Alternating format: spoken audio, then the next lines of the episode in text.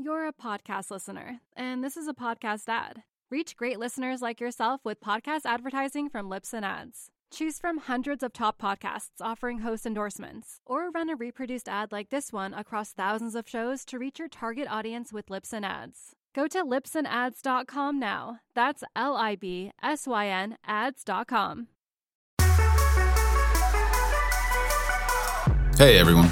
If you like this podcast, you should check out the full finance journey at realvision.com/rvpod to get the full view of what Real Vision is all about. A video on demand platform you can watch anywhere. Our members get daily videos and analysis, plus access to more than 3,000 videos for beginners and experienced investors alike, and live events online. You'll join the most thoughtful community in finance. More than 300,000 people who trust Real Vision to be the anchor to truth in the financial world. To get started, visit realvision.com slash rvpod and use the promo code podcast10 to get 10% off our essential membership for your first year. Enjoy the show.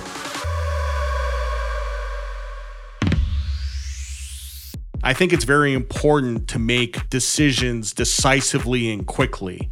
And if they mm-hmm. turn out to be the wrong decisions, then you clean up the mess and you move on and you make the next decision. I think people who get sort of paralyzed by making decisions, like those are people that I don't get along with. Hi, everyone, and welcome to another edition of My Life in Four Trades. Joining me today is former Wall Street trader and editor of the Daily Dirtnap, Jared Dillian.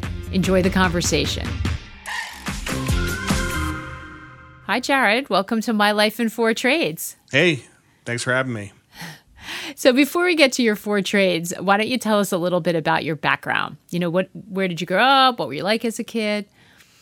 So I kind of moved around a lot when I was a kid. My dad was in the Coast Guard. Um, I lived in Alaska, actually. I lived in Kodiak, Alaska. I lived in Florida. I lived in New York City. There was, I spent a couple years on Governor's Island because uh, that used to be a Coast Guard base, uh, and that was actually a great place to grow up. Then I'm for the rest of my childhood, I lived in um, the eastern part of Connecticut in Norwich, and I ended up going to the Coast Guard Academy for college, and I graduated from there uh, with a degree in math. And I did a tour on a 210 foot cutter out of Washington State, and then I worked in Intel in San Francisco, California, in the East Bay. Uh, and I was going to business school part time at the University of San Francisco. I also got a job on the P Coast, uh, clerking and options. Then I started at Lehman Brothers in 2001. Uh, I worked there for seven years, did index arbitrage and ETF trading, and ran the ETF desk for four years, and stayed there until the bankruptcy. And after that, started my newsletter. Um, so I'm I'm I'm going to stop you there and jump in because I think it's so interesting. I mean, most you know, this is not I don't know if there is a typical background for an investment banker, but that's so that's such an interesting journey. I mean, being in the Coast Guard, did you did you like that? Were you were did you think, oh, this is this is great, I'm going to do this, especially since your father did it? Yeah. So I really wanted to be a pilot, um, but I took one flight in a helicopter and I was puking all over the place. And I, I like I actually have a very weak stomach. I get mo- I get motion sickness in the back of a cab. So I it's like the Coast Guard was really a bad fit for me. Um, you know, I did when I was working in Intel. I actually did very well. I was like a star analyst. You know, I was because mm. I was mm. smart. But I, you know, any conveyance, if it was a boat or a plane or a helicopter, like I get sick. So so so you had a, a little a little peak maybe that sort of something analytical, something math, something something number oriented would be something that you're interested in. But it sounds like you you took some of those classes while you were in the Coast Guard. So it sounds like you were kind of toying with the idea of finance. Yeah, I mean, I kind of I kind of made that decision in my first tour that I was going to go work on Wall Street. Uh, and like you said, it was an unconventional background. Um, you know, the Wall Wall Street does get military people. Um, yeah, especially like, now. Know, especially now, there's like a, a, real push for it now. But I think you know, but back, you know, the back in the day, maybe not. But the Coast Guard Academy is very small, and a lot of people haven't heard of it, and then they get it mixed up with the Merchant Marine Academy, and they don't know where it is, and you know, so it's kind of lost in translation. So. Um, and was money, uh, it, it was sort of finance money, something that was talked about or played an important role in your childhood? You know, did you come from a family that invested or that knew about stocks? No, not at all. So you know, on I I mostly grew up with my mom after my parents divorced, and mm. um, she worked in a, she worked at a nonprofit. Uh, most of that side of the family worked for the phone company, which was like Southern New England Telephone or something like that, and um, nobody invested. Um, people kept their money in the bank.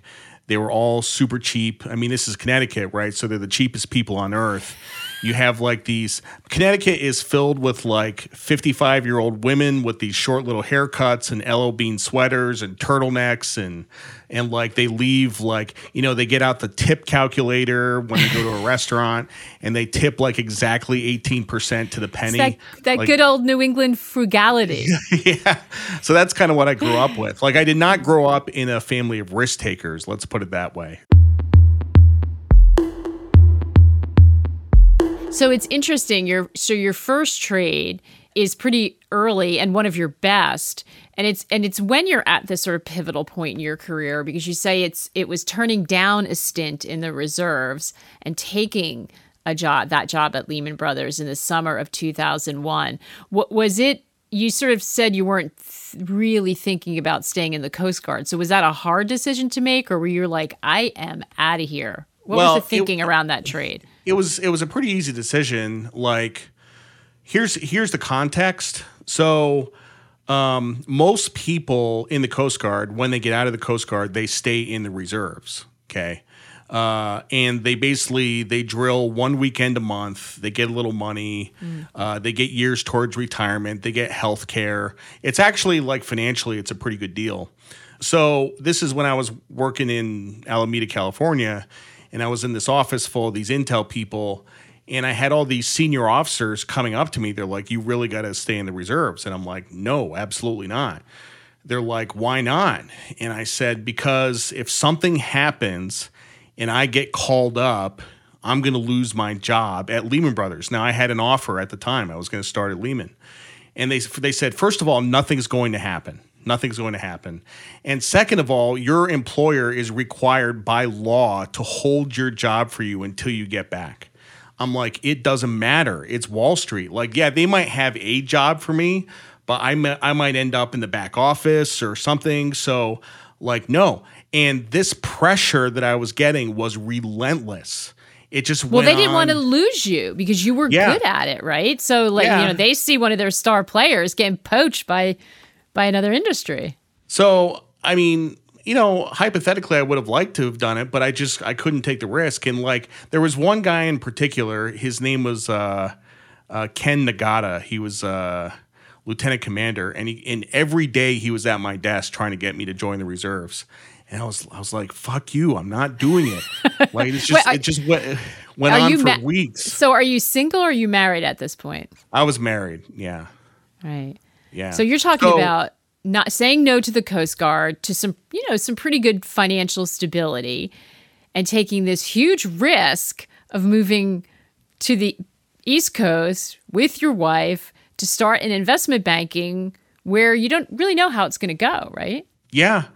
Yeah, but I was confident. But the thing is is that like it wasn't like unpatriotic of me. I mean, like I had already done my time. Like I, I yeah. owed five years after I finished the academy. I did my five years. Like you know, I paid my debt. Mm-hmm. Um, so it wasn't really like a matter of that. But what happened was, is that, so I, I didn't join the reserves and I was out of the Coast Guard in May.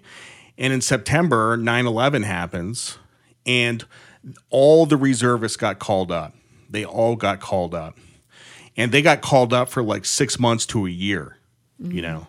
Um, and you know, some of them were in operational roles, but a lot of them, I mean, they just they it was kind of like overkill. They called up everybody, so you had a lot of people that were just sitting in offices doing nothing. You know, like they were mm-hmm. just like filling out forms and stuff. So um, that would have totally destroyed my career because just pretend that happened and I came back in 2002. Well, now we're in the middle of a bear uh, market. Yeah. You know, like like the worst bear market of all time. So and what was your impression? What were your first impressions of working in New York on the trading floor? Did it was it what you thought it was going to be when you got there? Oh, absolutely, yeah. Um, you know, it was it was funny because uh, when I was in California, like when I knew when I learned that I got hired, I went out and bought three suits. Okay. And there was a, I was living in Walnut Creek and there was a Men's Wearhouse in Walnut Creek. So I went to Men's Wearhouse and I spent 800 bucks on three suits. Two of them were 300 and one of them was 200. And like I, I, I get to the trading floor and I'm like, I am so out of place here. This is not even Yeah. funny. Yeah. Um, but so I didn't. and how were better. the how was the environment i mean this was because you know and it's it's sort of interesting that you get there and it's right before this event which arguably changed everything um you know and and the mood in the city and especially uh, you know within the investment banking community that was so close to what happened as well i mean it was you know kind of a remarkable time but did you did you fit right in with the culture on the trading floor Yeah, absolutely, I did. Yeah. So we, I mean, I started in a training program uh, in the MBA training program. So there was about eighty people in my class, and you know, I made I made friends with this group of guys. We're still friends to this day, and we were just complete jackasses. You know, so it was. It was huge amounts of fun. Yeah, I fit right. I was. It was a much better fit for me culturally than the Coast Guard was. So Did you and did you sort of um you know what lesson did you take away from that episode? You know, why why does that trade stick out to you? It's kind of sounds like a real kind of sliding door moment because things could have turned out very differently if you hadn't stuck to your guns and resisted that pressure. I mean, really, like i the lesson I take away from that is you, you just you have to stand your ground and just say no if people are pressuring you to do something that's not in your best interest. You know what I mean? Like it clearly wasn't in my best interest, and um, you know they had their own selfish reasons for doing it, and I just said no, I'm not going to do it. So. Do you think that the success of that informed because you made a you made a similar trade again in life when you left investment banking and started your own firm, which is also, you know, a leap of faith. Do you think the success of, you know, seeing how that first trade played out helped you make that decision as well? Uh yeah, I guess so. You know, I mean, I look, I'm not I'm not afraid of taking risk. You know, the second example that you talked about when I left Lehman, you know, I I turned down a lot of money to stay at Barclays when Barclays bought Lehman.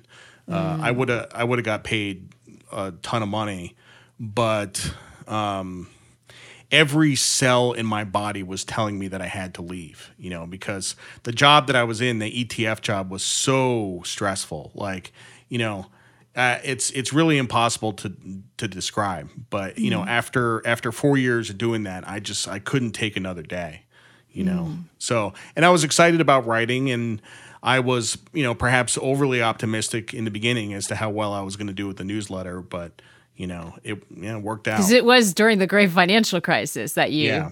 decided to reinvent yourself, right? yeah. And you say you don't come from a family of risk takers. Where did you get the sort of the uh, courage to do that? Honestly, I don't know. I don't know. Uh, on my dad's side of the family, you know, he was in the Coast Guard, but eh, like most of that side of the family was doctors, you know? Um, so beats me. When you say listen to your gut, what does that mean to you? Uh, I listen to my gut all the time. Uh, doesn't mean it's always right, but um, I tend to be, um, you know, I'm a tra- I'm basically I'm a trader. I was I was born to be a trader. I'm impulsive. I make decisions quickly. I think it's very important to make decisions decisively and quickly. And if they turn out to be the wrong decisions, then you clean up the mess and you move on and you make the next decision. You know what I mean? Um, I think people who get sort of paralyzed by making decisions, like those are people that I don't get along with. You know, I just I, I really make I make very fast decisions and I make them decisively. You're a podcast listener, and this is a podcast ad. Reach great listeners like yourself with podcast advertising from Libsyn Ads. Choose from hundreds of top podcasts offering host endorsements, or run a reproduced ad like this one across thousands of shows to reach your target audience with Libsyn Ads. Go to libsynads.com now. That's L I B S Y N ads.com. It's so interesting. So the second trade that stands out to you is also one of your best, and that's shorting Amazon in 2013. So you you have this sort of decade of experience under your belt now. So where are you with your business? What's happening in your life? Are you are you writing the newsletter? What what are the what are the circumstances around this short? Yeah, I've been doing the newsletter for about five years. So if you put this in context to the market, you know, we came out of the financial crisis and um, you know, stocks have rallied quite a bit, but people are still pretty skeptical, and we're not all that far away from the dot com bubble. So, you know, Amazon had run up a lot. And I remember I was sitting on the couch in 2013, and 60 Minutes did a, a piece on Amazon. And it was the most bullish piece that you could poss- possibly imagine. It was just big puff piece. And at the end of it, now, keep in mind this is nine years ago, so it doesn't sound so crazy now. But that's when that's when Amazon unveiled their plan to deliver packages by drone. Right, this is 2013, and uh, I said, "That's it. That's the top." I mean, abs- you know, absolutely. So I went in and I wrote up a newsletter. I did this whole bear case on Amazon, and I was pounding the table on it. I was like, I had so much conviction. Um, and I put the trade on. I basically I did a risk reversal. I bought puts and sold calls, and Amazon went down, went down quite a bit. So I made some money, and I thought I thought that I had called the top, and I thought that Amazon was going to go down fifty percent or more. So I held on to the trade, and then it went back up, and then it put in new highs, and I stopped myself out uh, and I basically, you know, I took the L in the newsletter and I said, well, I was wrong. I only lost $10,000 on that trade. It, it was, you know, it's like one of my smallest losses of all time. The interesting thing about that whole episode is that I was pounding the table on it so much. My newsletter got forwarded like everywhere. And for years, I was known as the guy that shorted Amazon. I was like the idiot that shorted Amazon. You know what I mean? In yeah. fact, this was like two years ago. Uh, I, am friends with the guy in derivatives at a bank, and he was trying to get it like a subscription for the desk at the bank. And the head of the desk was like, "Isn't that the guy that shorted Amazon?" like memories are long. I know. This is like seven years later. So, um, but you were right before you were wrong. I was right before I was wrong, but that doesn't that doesn't really matter. What the the most important thing is is that I stopped myself out quickly. Mm. Because as you know, Amazon went to 2000 or whatever, and if I got really stubborn about it, I could have held that position and you know made a bigger fool out of myself and lost a lot of money and I stopped myself out very quickly. It was one of the most disciplined things that I had done. Mm. So, um, you know, and, and, so that's really what I find interesting about this. A lot of people consider that to be my worst trade. I actually consider it to be one of my best trades, you know. Because you were able to kind of put your conviction aside and actually protect yourself. When did you know that you had to throw in the towel and say, I, I need to stop myself out? What made you do that? What made you sort of have? Because I think sometimes people have the discipline, but they just don't like they have that voice, but they don't listen to it. Yeah, I guess that's just it. I listened to the voice. Like I was watching the stock and it was going up every day, every day, every day. And I said, this isn't stopping. You know, I just, you know, I just got to get out. So, is it hard to do that? Uh, I've actually gotten worse at it over time, I would say. I actually have I sort of have a higher opinion of my abilities now than I did back then, and I I, I actually I, uh, my discipline is worse now. I think so. Uh, that's the thing. The more you know, yeah, the more you can convince yourself that things are going to turn in your favor. But uh, but if you think about it, like you know, shorting Amazon in the 2010s is just suicidal and would be the dumbest thing of all time. But to only be wrong for ten thousand dollars is you know it's, it's amazing you know so. A lesson well learned yeah, yeah. do you so it's funny because you're the, you're right though. People would not put that in the category of their best trade. So it's not always about the money. It's not always about the profit. No. or is it no no and we're going to talk about the trade that was probably my most profitable of all time which is one of my worst trades All right. Well, I have as number three, it's one of your worst, and that's shorting Canada in 2013. Yeah, yeah, yeah. So basically, well, you know, the context is that you know we had just been through a housing bubble, financial crisis, and 2011, 12, 13, Canadian housing was going parabolic. It was going vertical, um, and you know there were a lot of parts of it that I missed. I missed the whole immigration piece, but you know I, I basically was focused on housing prices, and I said this is going to crash. Um, so I, I structured this trade. It had three legs to it. Okay, and First of all, I shorted the Canadian banks. Okay. Um, I shorted CIBC and T- TD. And TD I covered pretty quickly, but CIBC I held on to for a while. My entry point was flawless, like shorted the highs. And, you know, I ended up like uh, in price terms over, you know, I held this trade for seven years. I actually broke even on the trade, but I paid out about $200,000 in dividends, maybe more. It's like because they, they pay huge dividends, so I was short the dividends, so I had to pay like two hundred fifty thousand dollars in dividends. I shorted the Canadian dollar uh, when it was trading at one hundred three, when dollar CAD was trading at one hundred three, and that went to one forty six. I didn't sell it at one forty six, but I came close, and I made about seven hundred thousand dollars on that. Um, and then what I did was I bought BAX futures. Okay, so BAX futures are bankers' acceptances in Canada. It's like trading euro dollars in Canada. Uh, and I was convinced that the housing market was going to crash and the Bank of Canada would cut rates to zero. Um, so I had this really, it was too big. I had this monster position in BAX futures.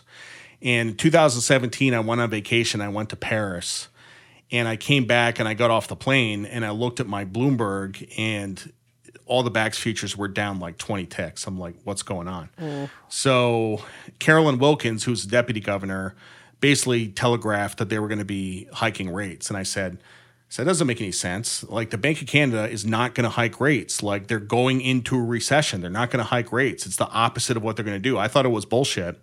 So not only did I hold on to it, I actually doubled down. Oh. And then they hiked rates. Then they hiked them again. Then they hiked five times and I was down about seven hundred thousand dollars on this position, and I refused. I refused to capitulate. I was, I, I was like, you know, and it was funny because I was getting these huge margin calls, and uh, at the end of the year, uh, I got a call from risk management at the bank, and they said, "Mr. Dillian, is everything okay?"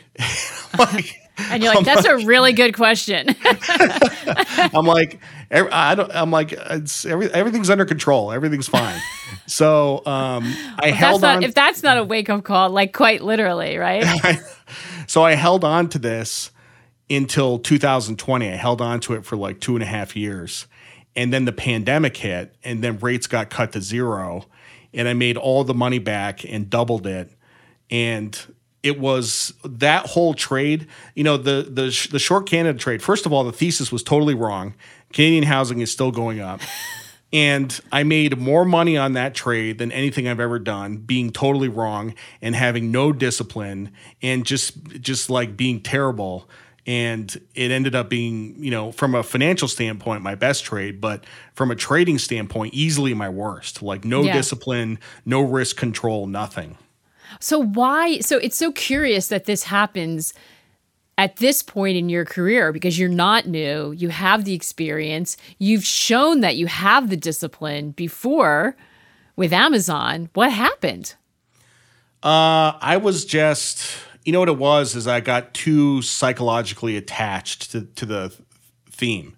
You know what I mean? And like because actually this particular trade I had done more work on than anything else. I had done, you know, hundreds and hundreds of pages of reading. I had read everything about it. I was super smart on it and I was I was just married to it, you know, and I couldn't I couldn't I couldn't let go of the idea. It wasn't really a matter of admitting that I was wrong. It was just that I was so convinced that my thesis was right that you know that I had to hold on to it. So ultimately, you know, I just I just got lucky. I just got bailed out by the pandemic. You know, if if the pandemic if the pandemic never happened, I'd probably still have it. So it's such a long trade for a trader to hang on to as well. Yeah, I do have a lot of patience. I have a lot of patience. But you but do you don't usually put them on for that long, do you? Well, not that long, but I usually trade. You know, uh, six Some you months, a do. year, two years. Yeah. Yeah. Which some people are really, really short term. So you're Yeah. you're willing to kind of go in on something longer if you believe it. Yeah.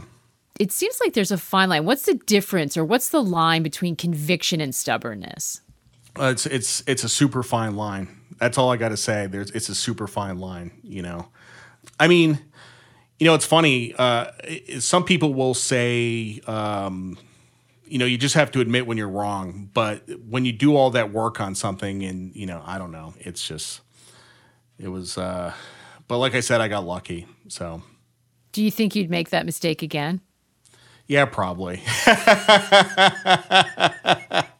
no, not to that. Not to that. Ex- not to that extent. Not to that extent. So. The Um, longer you're in it, the harder it is to get out, right? Yeah, yeah. In one of our earlier episodes, Hugh Hendry, I think, had a similar issue and brilliantly uh, said it was the the arrogance and conceit of a well-formed argument that has sunk him more than once. Yeah, and it was funny because like I was also like there was this whole you know, it was kind of like TSLAQ, right? Like the whole short Tesla guys. There was this whole group of like short Canadian housing guys on Twitter that like I was all friends with and we were retweeting each other and you know, and I saw some of them. I actually went up to Canada and met some of these guys and you know, and and like, you know, Marc Cohodes was in on it, you know, with HCG and all this stuff and So you had a community. yeah, yeah. Yeah. And at these times, do you ever, you know, do you have sort of have a conversation with yourself where you're really kind of putting yourself through the test? Like, is there a structure, a litmus test where you say, you know what, this is not. This is not meeting the criteria, my risk management criteria, or, or are you more kind of going by the gut? Well, it's not a matter of really like go by the gut. It's just that you know, I I size my positions according to conviction, okay? And so I, this was like my highest conviction idea, so I sized it appropriately. I made it really big, um, which is part of the problem. And I guess the one thing I've learned from this episode is that I don't trust my conviction as much as I used to. You know what I mean? Because like you really like even if you're really sure on something, you have to accept the possibility that your thesis may be wrong. You know, no matter how much work you've done on it. So, and the market tells you that you're wrong. So you have to listen to the market and Right. There may be something you can't see. yeah. that's at play as well. How did you handle the stress of that? I mean, for for all of those years, knowing that this is one of your biggest trades and it's going really badly, that's got to be that's got to be sort of like a monkey hanging on your back. How did you deal with that? Yeah, I remember I remember the summer of 2017 I was really grumpy. I was really grumpy. And I actually remember one particular day while this was going on, uh, I had a subscriber that was like emailing me and he was kind of being a jerk. And I'm I'm very like I'm very polite, I'm very cordial, like I have good customer service, and I just tore into this guy. And then I, then I then I felt worse. Then I felt guilty about it, and he unsubscribed, and I don't talk to him anymore. And it was all because it was because of this stupid trade. Because I was just like, you know, I was just hemorrhaging money, and it was it was super stressful. Summer summer of 2017 was really tough. Yeah. And did you recognize it in the moment, or is this something that you sort of put this together afterwards? Like, oh, I was kind of miserable and I was behaving badly, and it's actually because of that. Like, did you did you put together at the time that this was causing that, or is it only No, upon just afterwards. reflection? Yeah, afterwards. Yeah.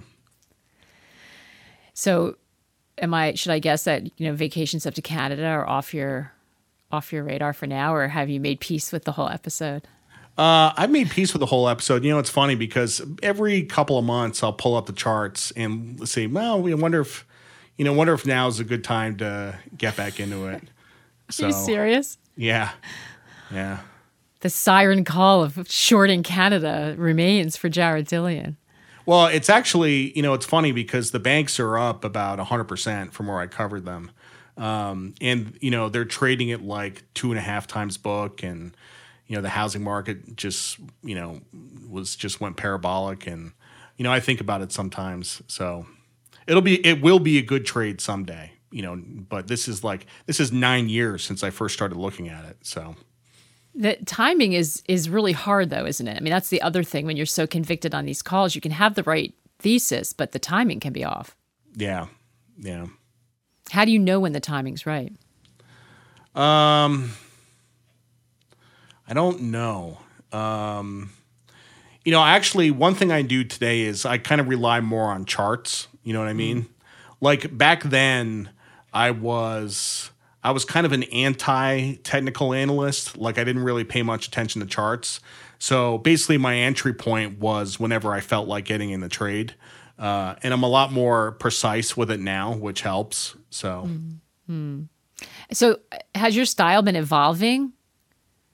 Oh yeah, it's always you... evolving. Yeah, yeah.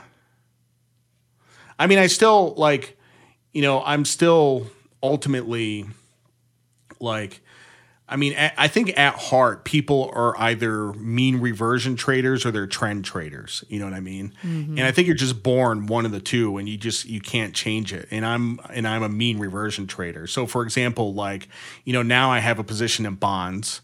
You know, I'm betting that interest rates are, have topped and are going to go lower.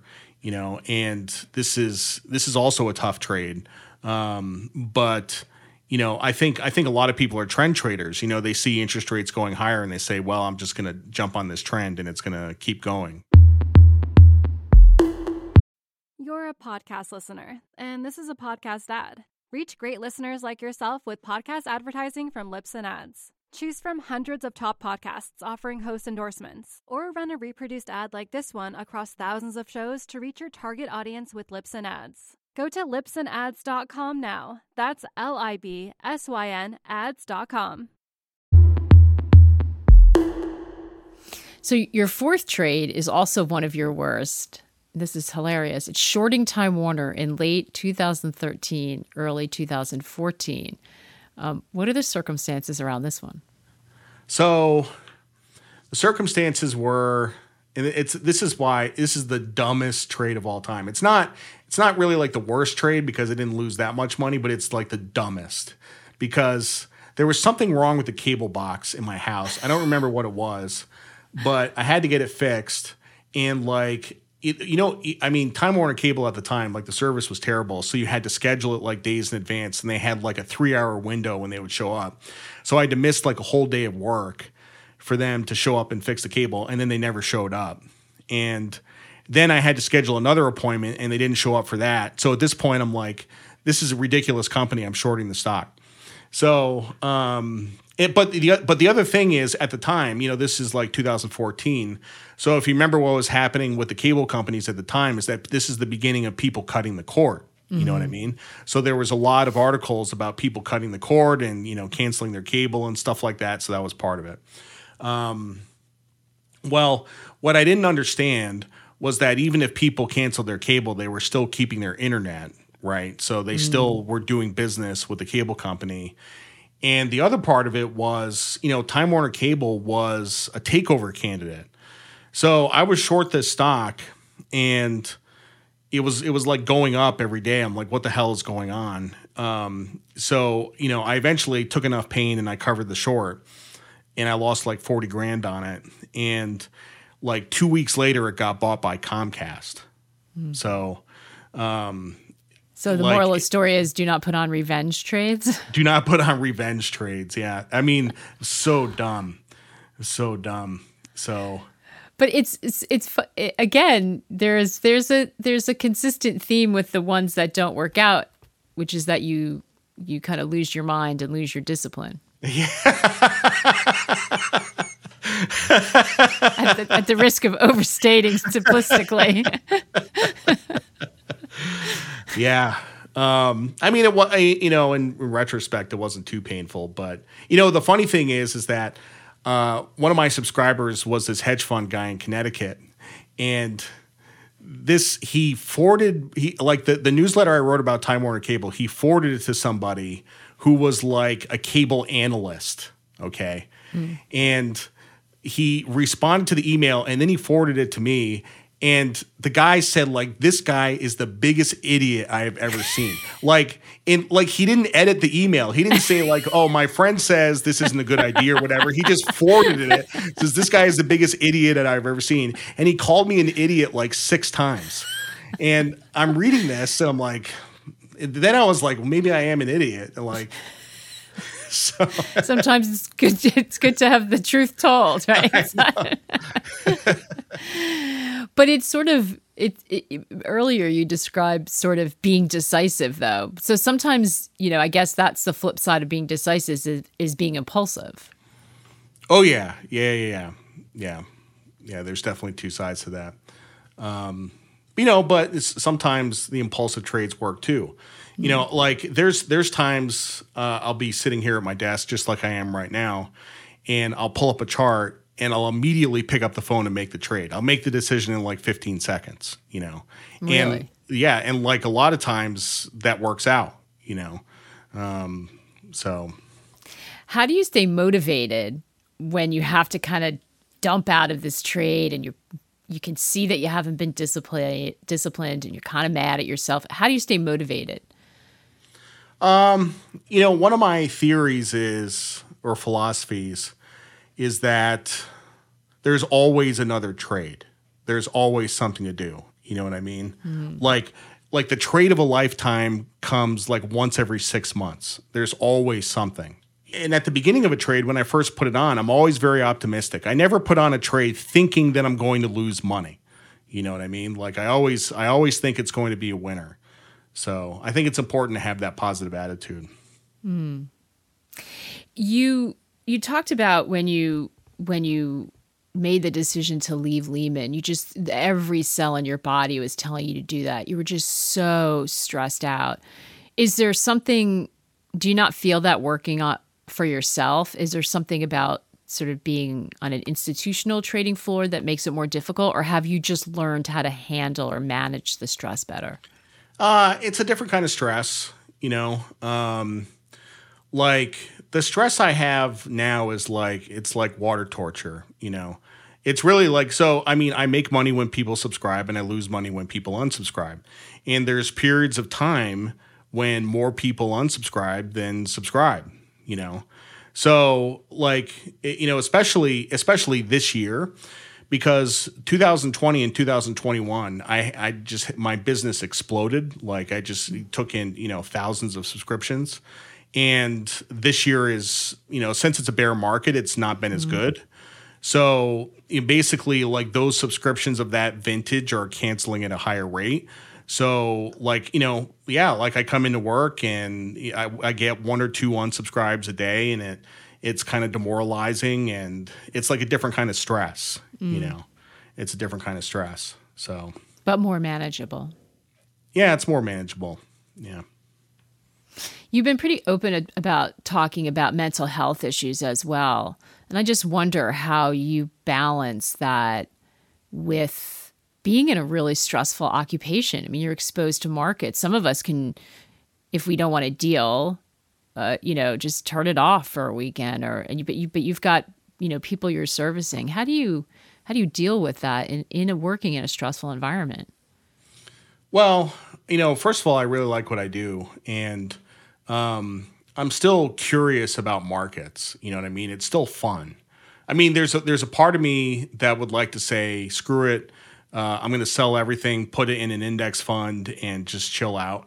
Mm-hmm. but it's it's a big game and I enjoy it and um, uh, and and you know I like writing. You know I, I mean writing is my favorite thing in the world to do.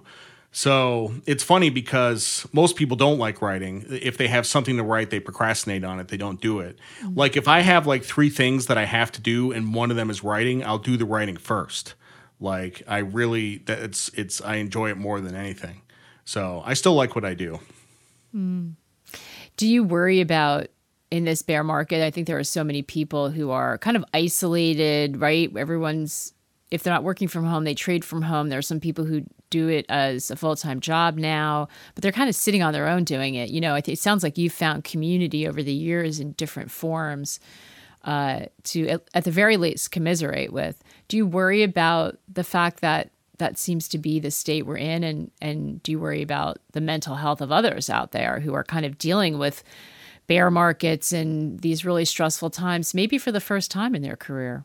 Um you know it's i i think i think that talking to people is really important. Like even before twitter like um you know i got i got i got a twitter account in like 2009 but i didn't really start using it till 2011 so what I used to do during the day was just call people, and I would force myself to do it. I'm kind of an introvert, but I would like there were pe- I, I would call ten people a day and keep in contact with them, and nine times out of ten I would get off the phone and I would have an idea.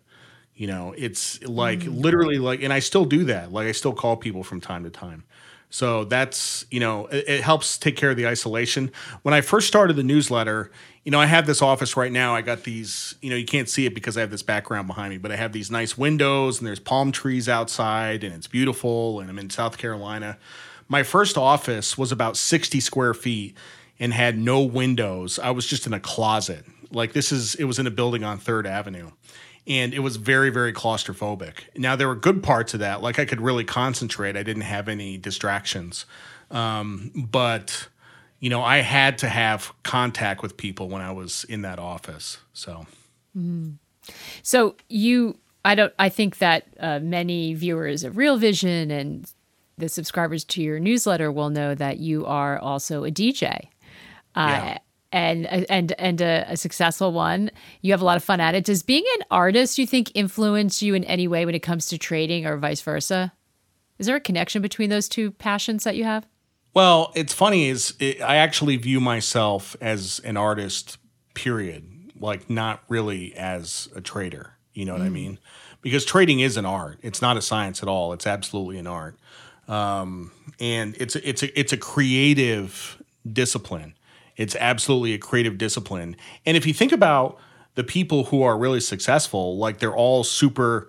I mean, first of all, like the people who are really good at this job are all weirdos like they're really eccentric people and they have really like different interests you know? It was funny because uh, i did a podcast with uh, jeff sherman at DoubleLine uh, this was over the winter and i did it in their offices in la and you know jeff Gundlach is an art collector and i'm walking around the offices you know and you know i have an interest in contemporary art so you know, I I recognize this painting and I recognize this painting and I recognize this painting. We were talking about the art.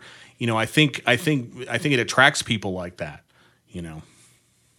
That's a great observation because I think a lot of people tend to think of it, if not like a science, something that is um, that you can kind of master, get a handle on. Um, and has like sort of rules. And if you do this you'll be successful. And if you watch this chart and if you figure this out but the way you describe it sounds very different. Yeah um i mean you know my my strategy is different than most people. I, I think the markets have resisted all attempts to quantify them over the years. And the funny thing is is that people still try. You know i wrote that piece about the cfa exam in august of last year which went bananas. Um, but you know, I you know I think the CFA is dumb. You know, I think that people are learning the wrong skills. Um, I think they're learning how to pass a test uh, instead of actually learning stuff that's useful. Um, so really, what markets are is human behavior, and that's why I study human behavior more than anything. And it's not, you know, a lot of people say, well, that's, you know, it's not quantifiable.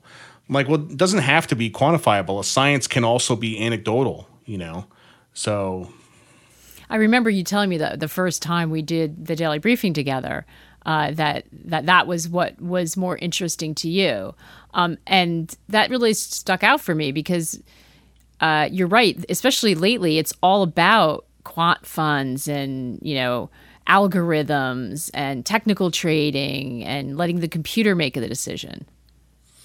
Yeah, I I mean, I don't know. I got some, I'm working on some stuff right now. It's very long term in nature, and uh, it's um, you know not to get too deep into the weeds on you know the current state of the markets, but um, you know, basically we have a Fed that is completely intransigent. They're on a path to hike rates to we don't know where it's going to end up.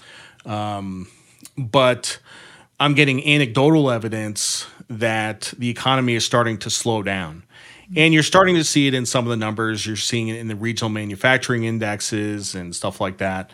So um, basically, what I'm betting is that the data will slow down enough and the markets will begin to price in a pause in the rate hikes.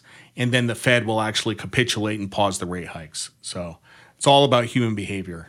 Yeah. Did you have when you when you look back, do you have any mentors or people that that changed the direction of your career or your life or that were important? Uh, I had a mentor.